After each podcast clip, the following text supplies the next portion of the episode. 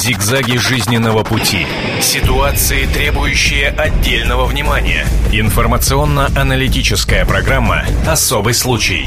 Здравствуйте. Это программа «Особый случай» и я ее ведущая Наталья Андреасин. Дороже денег. Люди все чаще меняют свой обустроенный быт ради домика в деревне или любимого дела. Не верите?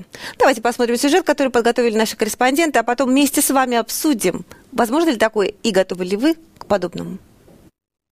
Отправляясь в долгожданный отпуск, у владельцев животных возникает каждый раз одна и та же головная боль. С кем оставить любимого питомца на время путешествия? Ведь не так-то просто отдать любимца в чужие, незнакомые руки. С этой же проблемой столкнулся и Андрей Пушкин. Молодой экономист уволился из Росатома и в одиночку придумал кошачью гостиницу. Небольшой офисный закуток на третьем этаже бизнес-центра недалеко от метро Кожуховская. 14 номеров для кошек, причем 8 из них на первой береговой линии – то есть у витрины. Хвостатые постояльцы могут проводить дни, разглядывая случайных посетителей. Номера небольшие, метр на полтора, но высокие. В распоряжении кошек три широких полки, плюс, собственно, и пол. Перегородки и двери стеклянные. Вместо крыши плотная сетка. Отличительной особенностью такого отеля для кошек является наличие веб-камер в номерах. Владельцы могут наблюдать за своими питомцами из любой точки земного шара. Ни в одной звериной гостинице Москвы такого нет. Все удовольствие обходится заботливым хозяевам в 450 рублей в сутки. От желающих разместить свою любимую кошку нет отбоя. Номера бронируют на несколько месяцев вперед. Ну, собственно говоря, вот так вот человек жил-жил, да, зарабатывал кучу денег, кучу бонусов, все ему завидовали, он раз решил и все поменять. Это человек у нас в студии сегодня. Хочу представить вам а, моих гостей. Это Андрей Пушкин, собственно говоря, основатель московской гостиницы «Сэр Кот». Добрый день. Здравствуйте. А, Женя Тополь, певица. Здравствуйте. И Юлия Зотова, психолог. Добрый день. Ну, Начну я с вас, Андрей, конечно, как герой этого сюжета. Так хочется сказать, ай да Пушкин, ай да... Не надо. Ну, не буду. Ладно, хорошо, продолжать. Давайте я вас спрошу, как дошли-то до такой идеи? Вот почему, почему кошачья гостиница? Почему именно это? Ну, на самом деле, идей-то было много. То есть, кошачья гостиница, О-о-о. это, наверное, четвертая идея, на которой все-таки меня, ну, в кавычках, прорвало. То есть, от идеи я перешел к ее реализации. А, до этого были другие идеи. Ну, поэтому почему именно гостиница, я тут не отвечу. Это, это та идея, в которую я действительно поверил, э, которая укладывалась э, в бизнес-цикл, скажем так, в, в сезонность бизнеса. То есть я хотел успеть к лету начать. А, то есть как... начали-то вы, собственно говоря, вот-вот только что. Да, да. Угу. Ну, то есть тему изучать я начал в январе, уволился в январе, а первый клиент был 1 мая уже. Да. Слушайте, а э, ну вот мне, мне, я думаю, что и многим, и телезрителям многим очень сложно себе это представить. То есть человек э, имеет стабильную работу. Вы еще до Росатома, между прочим, очень хорошо работали на очень хороших должностях, да? Потом вы приходите в Росатом, который, казалось бы, ну все уже, да, ах-ах-ах, э, чуть ли не ведущий менеджер, а, зарплата, бонусы, 2 миллиона на счете в банке.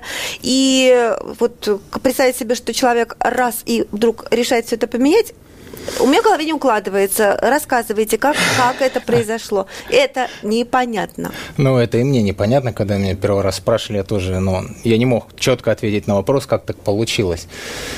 Ну, наверное, здесь совокупность факторов, э, подушка безопасности в виде сбережений, э, вера в проект, что он действительно нужен – жителям столицы, поскольку я не просто так уволился и решил делать гостиницу, я посмотрел на существующие гостиницы, на конкурентов, оценил, ну, скажем так, объем рынка.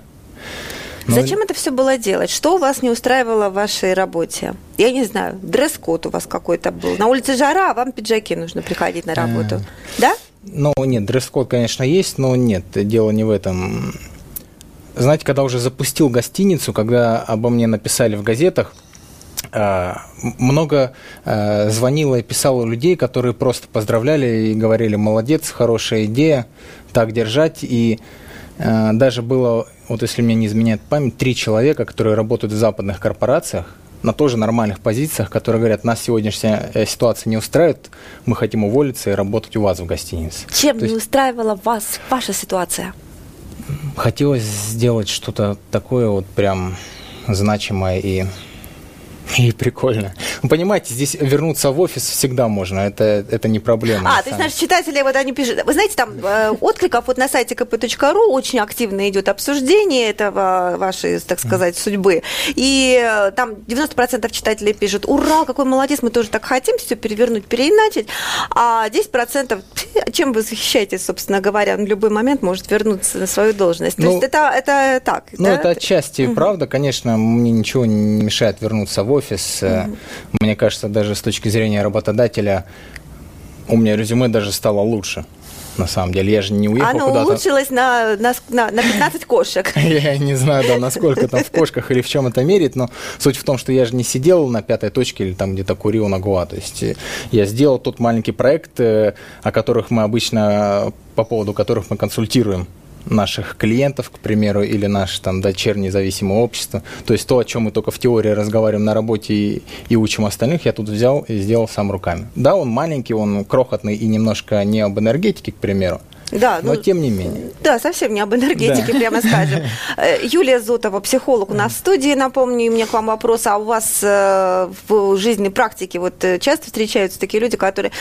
То, что встречаются люди, которые не, не удовлетворены своей жизнью и Их приходят к вам, они именно и к вам и приходят, это и есть ваши клиенты. Встречали ли вы тех, кто вот так вот раз и может перевернуть жизнь и наконец начать получить от нее, получать от нее удовлетворение. Ну, я очень рада сказать, что да, конечно, встречала, потому что обычно это самые счастливые, радостные люди. Но они к вам не приходят, да, на консультации? Ну, они Или они после благодаря того, вот бывает такое, да? задают эти вопросы, иногда действительно рискуют менять свою жизнь. Люди, которые к вам приходят, недовольные, они какого рода? А это менеджеры, это люди, как я понимаю, это все-таки средний класс, это не, э, не те люди, которые э, живут от зарплаты до зарплаты, да? То есть это люди достаточно состоятельные, тем не менее, они недовольны. Почему? Ну, чтобы задумываться вообще о своей жизни, своих потребностях, целях и планах, действительно конечно, человек должен уйти э, чуть выше удовлетворения там просто физической истории про выживание. И это, правда, наверное, люди думающие, там, можно их относить к среднему классу. И точно а, большинство людей, работающих в офисах, э, жалуются на свою работу, жалуются, что это скучно, что это не дело, которое они выбирали. Ну, то, что редкий случай, когда человек получает, например, образование, работает в той же сфере, и действительно это дело его жизни, это скорее такое приятное, замечательное исключение. Сейчас мы прервемся на короткую рекламу, а затем продолжим. Зигзаги жизненного пути. Ситуации, требующие отдельного внимания. Информационно-аналитическая программа «Особый случай». В эфире программа «Особый случай». Дороже денег. Люди все чаще меняют успех на домик в деревне или на любимое дело. Вот о чем мы говорим. С нашими гостями в студии. Это певица Женя Тополь, Андрей Пушкин, основатель московской гостиницы «Сэр Кот» и психолог Юлия Зотова. Есть ли какая-то тенденция, что сейчас вот пошли скопом, не знаю, менеджеры из энергетики, которые попали туда ради больших денег и бонусов, а потом э, их перестало это всех дружно удовлетворять, все хотят на самом деле в сопке, в леса с гитарой на Грушинский фестиваль? Ну, я думаю, что это не связано с какой-то профессией или отраслью. Это скорее... То есть тенденции такой нет? Нет, да? это скорее история о том, что люди, работающие в офисе, так или иначе все время размышляют на тему э, изменения своей жизни. А дальше это вопрос э, готовности э, рисковать, э, уверенности в себе, потребности прям жить свою жизнь. Э, и действительно всегда выбор между безопасностью и интересом, э, такой живостью, риском поскольку строить самому свою жизнь действительно интересно, и, может быть, это часто более успешная история, но э, безопасность, комфорт и привычка часто берут свое, и всегда на этих весах происходит какой-то выбор. Хочу обратиться к нашим э, телезрителям, э, собственно, и задать вам вопрос, готовы ли вы пожертвовать своим комфортом и всем, что вас окружает, привычной жизни ради того, чтобы жить так, как хочется, или ради того, чтобы осуществить вашу мечту. 8 800 100 ровно 1701, телефон нашей студии, 8 800 100 ровно 1701. А, Женя Тополь, да. а, напомню, певица, вот у нас в гостях, а, вы, собственно говоря, в другой сфере, да, вас звезды окружают, да? А, среди звезд наблюдается ли тоже недовлетворение тем, куда они попали, и попытки вырваться из этого круга и поменять жизнь, они э, имеют место быть, так ну, сказать? Ну, знаете, у меня масса коллег, которые имели э, квартиру в Москве, ну, как бы даже не на окраине, а в центре. Угу. И вот за последние, там, не знаю, полгода, там, допустим, пять человек, которых я знаю, они купили, ну, не дом, а, например, таунхаус а, в ближайшем Подмосковье, переехали туда. Причем совершенно сознательно, потому что многие устали от московской суеты, от того, что, ну, можно скажем, воздух не самый свежий, потому что некоторые квартиры находятся вблизи магистралей каких-то центральных. И дети кто родил ребенка, соответственно, решили уехать за город, потому что гулять, в принципе, не очень есть где. Что-то вот, э, честно говоря, сложно себе представляю, да, эм, звезды, тусовки, вечерние, естественно, в основном, да, и как это, из таунхауса так за 100 километров, где самый чистый воздух, каждый вечер на тусовочку сюда нужно приехать. Ну, на самом деле, я думаю, что не все прямо с утра до вечера ходят на тусовки. А вы? Артисты, у которых есть работа больше на концертах, чем на тусовках. Вы знаете, не так часто ну, получается вырваться на самом деле, потому что я больше люблю выступать для людей, дарить им какие-то позитивные эмоции, нежели там выйти в какой-то светский ресторан, чтобы поесть, ну, образно говоря. Вот, поэтому даже если есть какие-то мероприятия, то, что я живу за городом, меня это совершенно не смущает. Да, это, конечно, более длительная дорога, нежели, например, с центра Москвы доехать до соседнего какого-то э, места центрального. Но, тем не менее, мне нравится, что я могу, не знаю, выключить телефон, выйти около дома на какую-то лужайку, не знаю, там с одуванчиками, образно говоря, раскинуть там какое-то место, лежак, и спокойно вот, ну, просто отключиться и отдыхать. Морально и физически, просто вот, ну, получать какие-то минуты спокойствия, это очень важно Я думаю, что многие разделяют жизни. эту точку зрения. А, и я хочу сейчас предложить вам посмотреть сюжет, который подготовили мои коллеги в Уфе, а, про девушку, которая получала, получала себе высшее образование в Питере. У нее были совершенно блестящие перспективы в нашем понимании э, построить прекраснейшую карьеру, и вдруг она срывается и уезжает, нет, не просто в Башкирию, а в деревню в Башкирии. 70 километров от ближайшего райцентра и 300 километров от Уфы, можете себе представить. Давайте посмотрим сюжет, а потом поговорим с его героиней. Вырваться из провинции, получить хорошее образование и навсегда поселиться в Москве или Петербурге. Не об этом ли мечтают миллионы россиян? 27-летняя Наталья Бадамшина, вопреки стереотипам, наоборот, уехала в далекую деревню Миндяк в Башкирии. И все ради Искандера, первой любви и друга детства. Несколько лет назад я приехала к бабушке на юбилей, а, встретила Искандера, и чувства вспыхнули. Я поняла, что не хочу больше жить без него. Я так понимаю, он не захотел жить без меня. И мы решили жить в Миндяке. По образованию Наталья экономист. Родилась в Магадане, закончила Санкт-Петербургский государственный экономический университет. С таким дипломом можно сделать отличную карьеру, даже в правительство возьмут.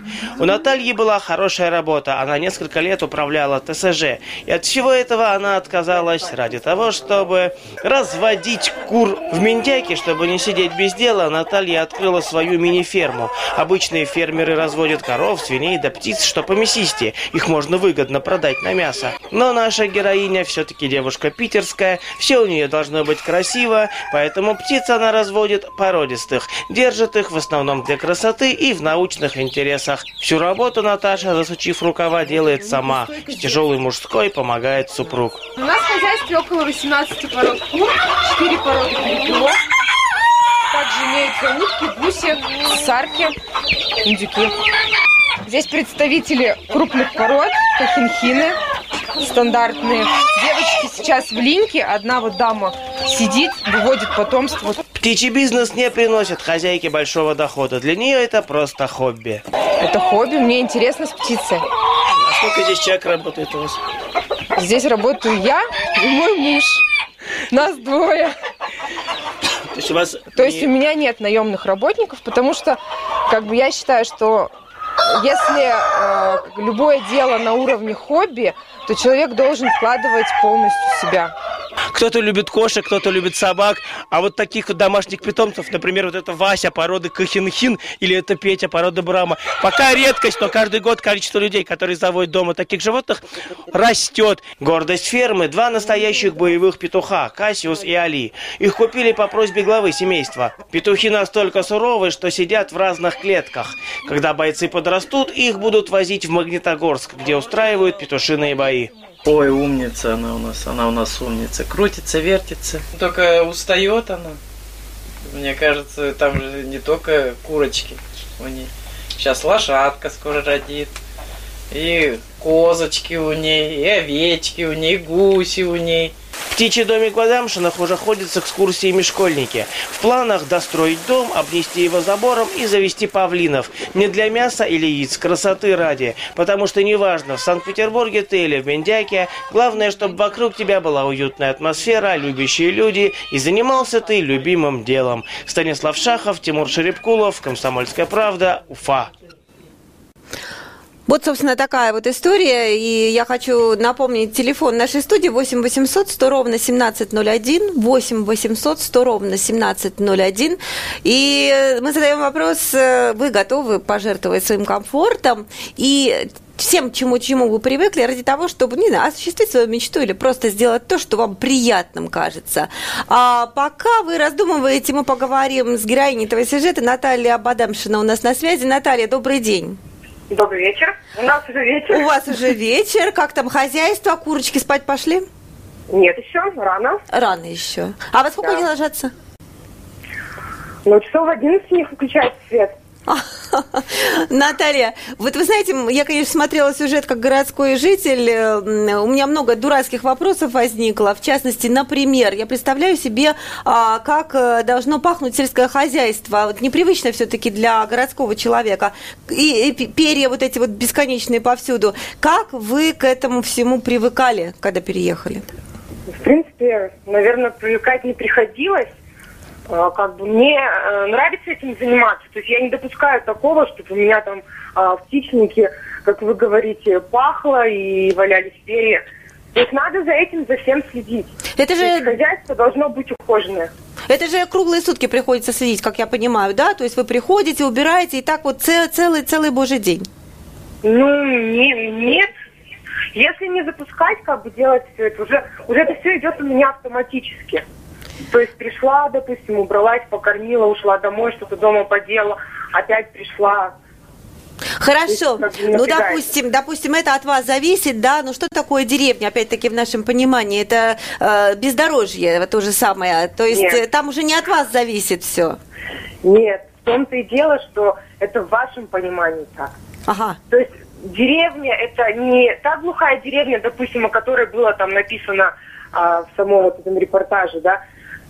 Допустим, где мы живем, это не глухая деревня. Здесь есть свет, здесь есть газ, а, здесь есть дороги, здесь в каждом доме есть все коммуникации, то есть а, это, это не глухо. Это а, как люди живут, допустим, в 70 километрах от города, да, от большого, в пригороде. Ну, по-разному живут, честно вам скажу. Очень по-разному. Очень по-разному живут, честно вам скажу. Ну вот, все по-разному живут, мы, мы живем так. Ага. Вот э, вы для себя это не называли дауншифтингом? Вот такое вот модное слово, в него разные понятия вкладывают. Вот для вас это что? Это мечта или действительно дауншифтинг в таком хорошем понимании? Нет, это, наверное, не мечта, это, наверное, жизнь, какая она есть. То есть я не считаю, что а, мы здесь, допустим, в деревне, там чем-то ущемлены, нет. Но То это... люди, уезжающие в деревню, они это делают осознанно. Сейчас мы прервемся на короткую рекламу, а затем продолжим. Зигзаги жизненного пути. Ситуации, требующие отдельного внимания. Информационно-аналитическая программа «Особый случай». В эфире программа «Особый случай». Дороже денег. Люди все чаще меняют успех на домик в деревне или на любимое дело. Вот о чем мы говорим.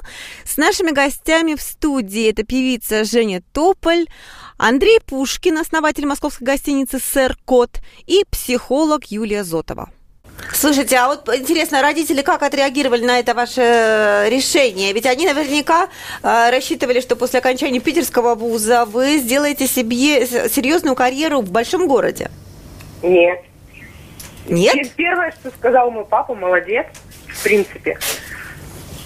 Потому что он как бы поддерживает то мое понимание о как бы, сельской местности.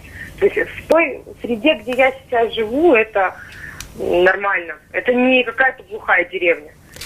Ну, тем не менее, это деревня, а не Питер, в котором вы, вы учились. Скажите, дети же когда-то появятся, да, у вас? Вот э, как вы видите их образование?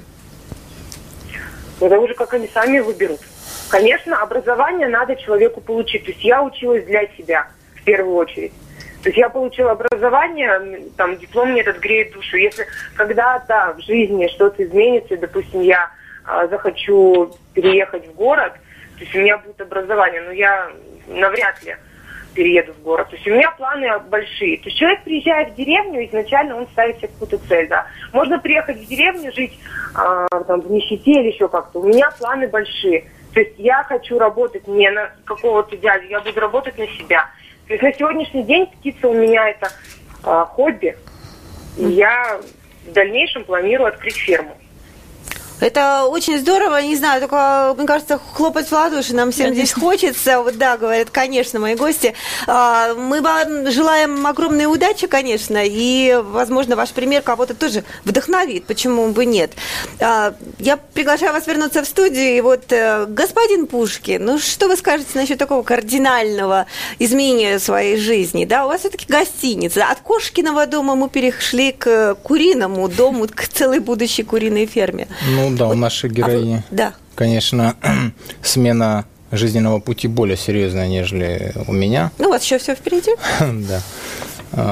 Ну, это ее выбор, я не знаю, что здесь сказать. Ну, молодец, если она счастлива, то вперед так и надо делать. Не надо мучиться и сидеть. Вас ничего не удивляет. То есть э, в вашем окружении вот люди готовы были быть чисто теоретически в вашем... Э, Мне кажется, на самом деле не надо так вот ну, реагировать, что вот человек взял и поменял, как же плохо произошло. На самом деле люди Почему выбирают плохо? то, что, ну, или как-то не так, как все, да, угу. выбирают то, что им близко. Если эта девушка счастлива в этой среде с этим близким человеком, что она нашла себя таким образом, занимается своим любимым делом, мне кажется, это самое главное. Потому что многие люди имеют много денег, много машин, я не знаю, и они несчастливы, потому что они не могут найти или свою половину, или не могут найти внутри себя себя, ну, образно так я скажу. Вы теоретически сейчас да. осуждаете, или вы знаете таких людей? У которых три машины, четыре, пять и так далее. Я знаю таких людей. Вы знаете таких да. людей, это не теория? Нет, конечно.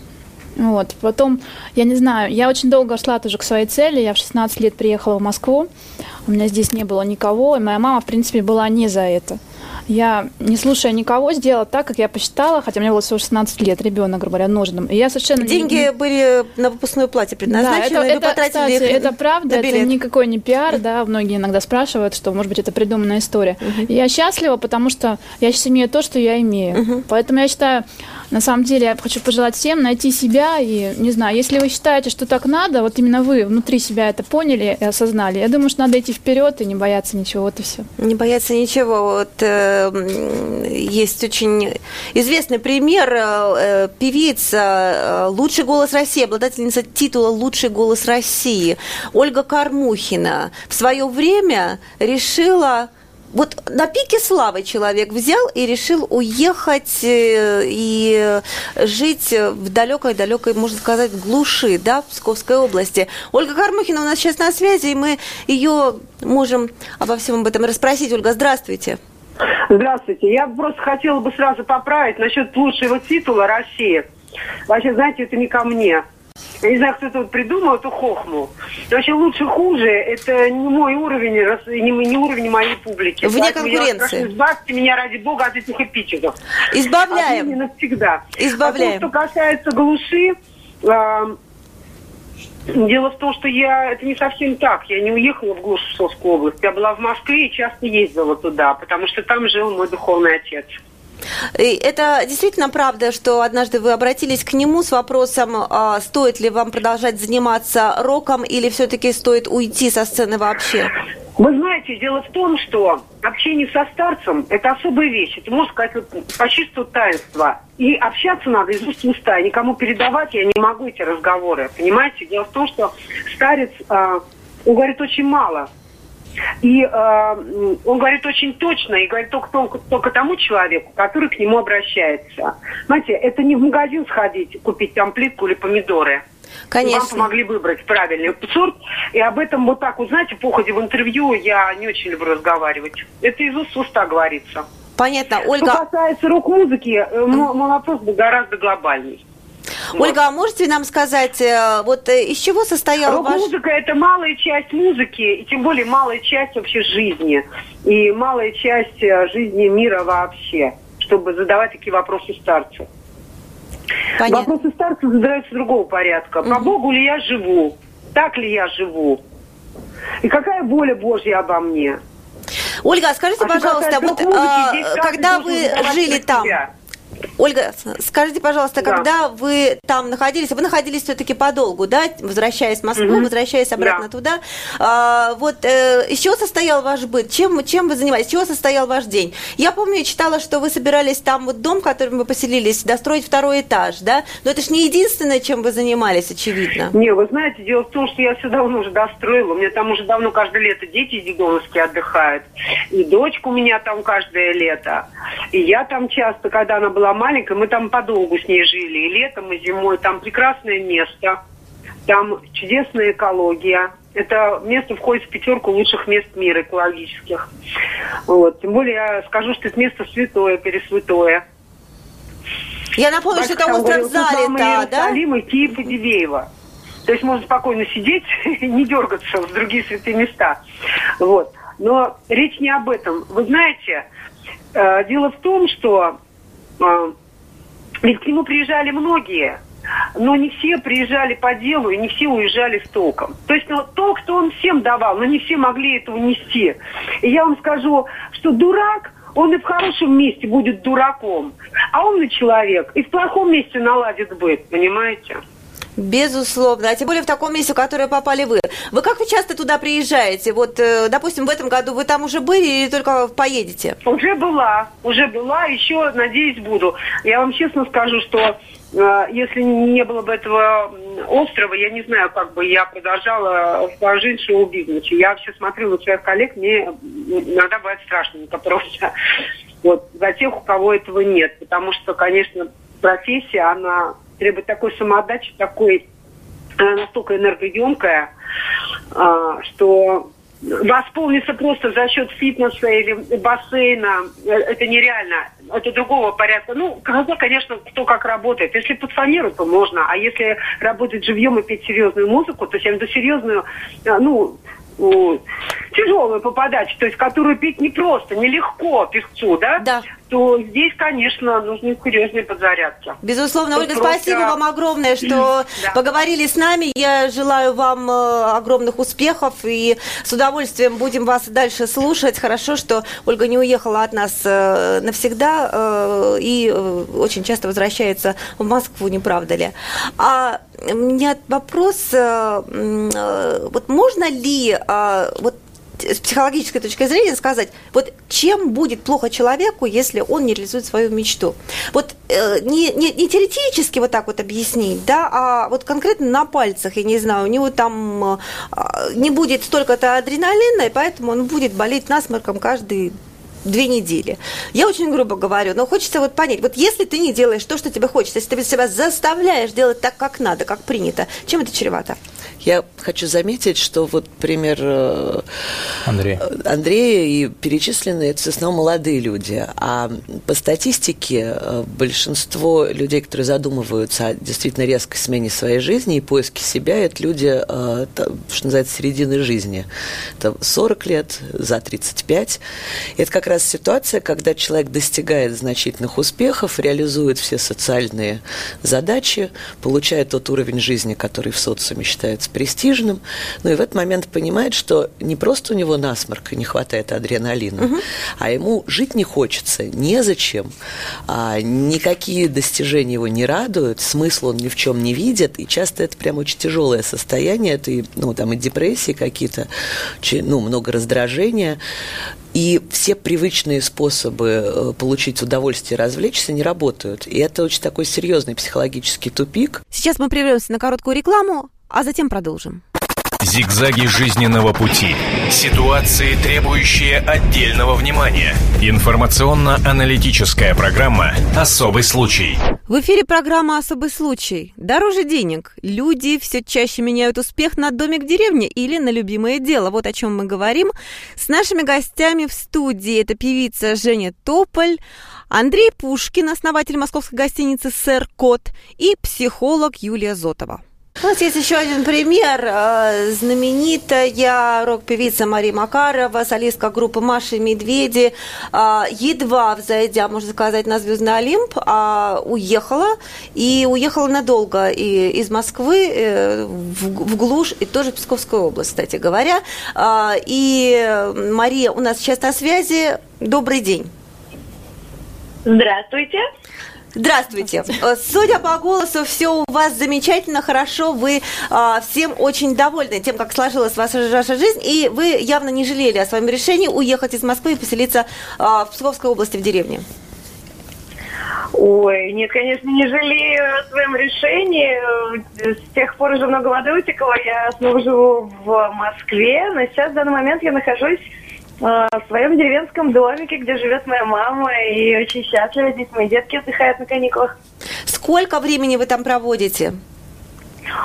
Ой, вы знаете, я сама не, не так много провожу здесь времени, хотелось бы больше, но дети проводят здесь все лето, у них здесь э, куча друзей, велосипеды, грибы, ягоды, речка и много всего прочего интересного.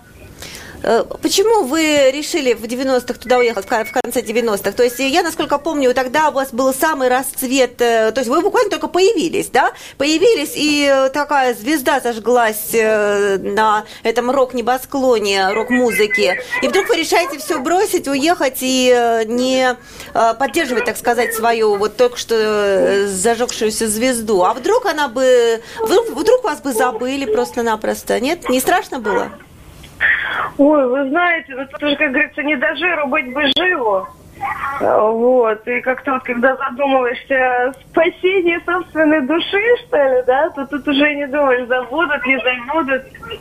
Вот. Лишь бы что-то живое внутри осталось. И земля, конечно, помогает. И воздух, вода, земля, вся наша любимая земля, планета, природа. И как-то вот здесь проще найти себя. Все детишки у вас сейчас там, да? То есть у вас две девочки-близняшки и э, младший сын. Все сейчас с вами, да? Да, все здесь. А где бы вы хотели, чтобы они росли? Вы э, все-таки их забираете в Москву, где вы большую часть времени, тем не менее, сейчас проводите, или вы их оставляете там? Нет, конечно, мы живем в Москве и в Москве. Здесь они отдыхают у бабушки на каникулах, напитываются сил для следующего рывка, для, до следующего учебного года. Я обожаю Москву, и это столица наша культурная, наши любимые прекрасные родины. Я просто обожаю этот город. Я очень счастлива, что мои дети имеют возможность там учиться, жить. Э, и, и что у них есть такая база э, загородная, как все. По-моему, наши прекрасные писатели так жили. У них э, жили в, в городе, описали, как-то вдохновлялись в своих загородных домах. Мне кажется, это очень такая хорошая комбинация. Это точно.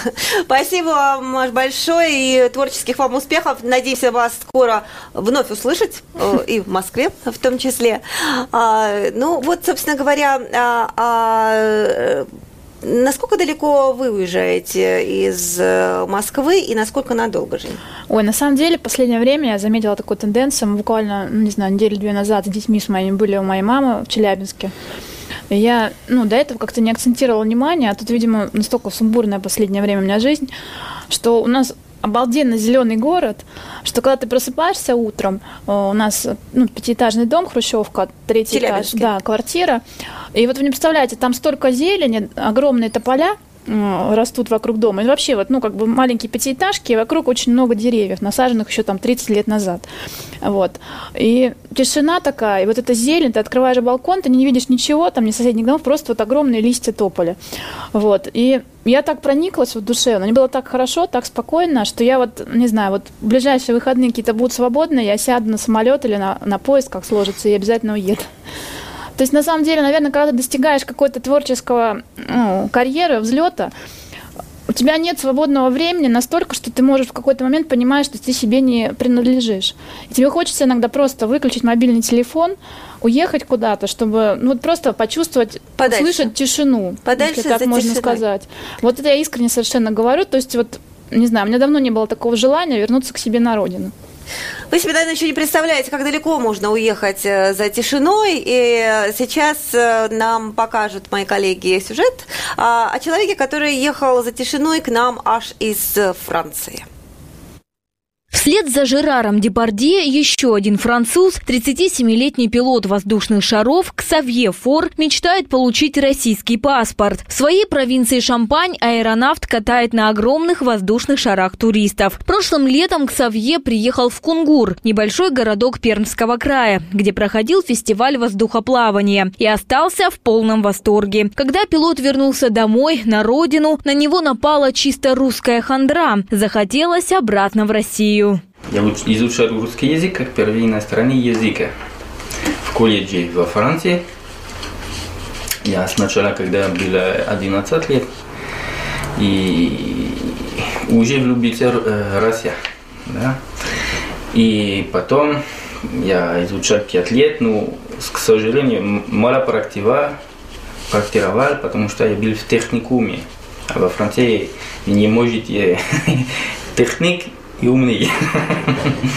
Во Франции каждый день э, журналисты расскажут, что э, в, э, в России это диктатура, а я знаю, что нет.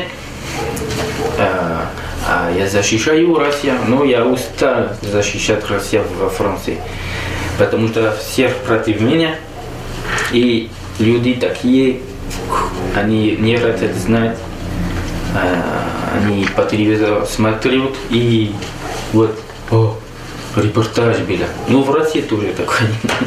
Ну, вот, я решил, все равно я хочу жить в России с, русскими, как русский. Француз по России тосковал недолго. Обнял маму, собрал вещи, среди них русскую офицерскую шинель, подаренную другом, с которой он никогда не расстается, томики любимых русских писателей Булгакова и Гоголя, русско-французский словарь. И уехал на своей машине на Урал. Все нравится. Вот э, место везде. Лесы, а, озера, натура, а, люди. Не всех, но веселые. Здесь, в Кунгуре, может быть, в Перми нет, но не знаю еще. А, э, Всех э, знают друг друга, помогали всех. Эм, вот. Эм, Кунгур красивая города. Многие хами. И здесь активный клуб воз- на воздухоплавании.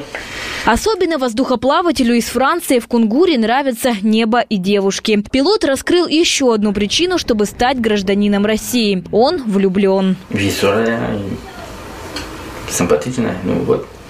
Она на команде воздушный шар. А во Франции так это у нас феминизм и если во Франции вы, вы хотите построить что-то, семья и так далее, вы, вы НЛО, вы НЛО, э, знаете, НЛО. Вот. Я НЛО во Франции. 37-летний француз из-за любви к России к девушке, которая пока не отвечает ему взаимностью, поселился в комнате общежития местного художественного колледжа, где варит себе еду на общей кухне. Борщ, солянку, гречку, любит жареную картошку и особенно картофельное пюре. И совсем даже не скучает по Франции. У нас такая плохая атмосфера, что я понимаю, что Жерар Депардье убежал из Франции. Ну, Он богатей, я нет, но это не... Думаю, что это нет проблем. Я думаю, что наш президент, а, ваш президент Путин, э, президент Путин э, шутится, когда он сказал, э, если Жерар Депардье хочешь э, русский паспорт, это не важно дело. Это Я решил уже. И, и вот, никто не, не, не, не понял.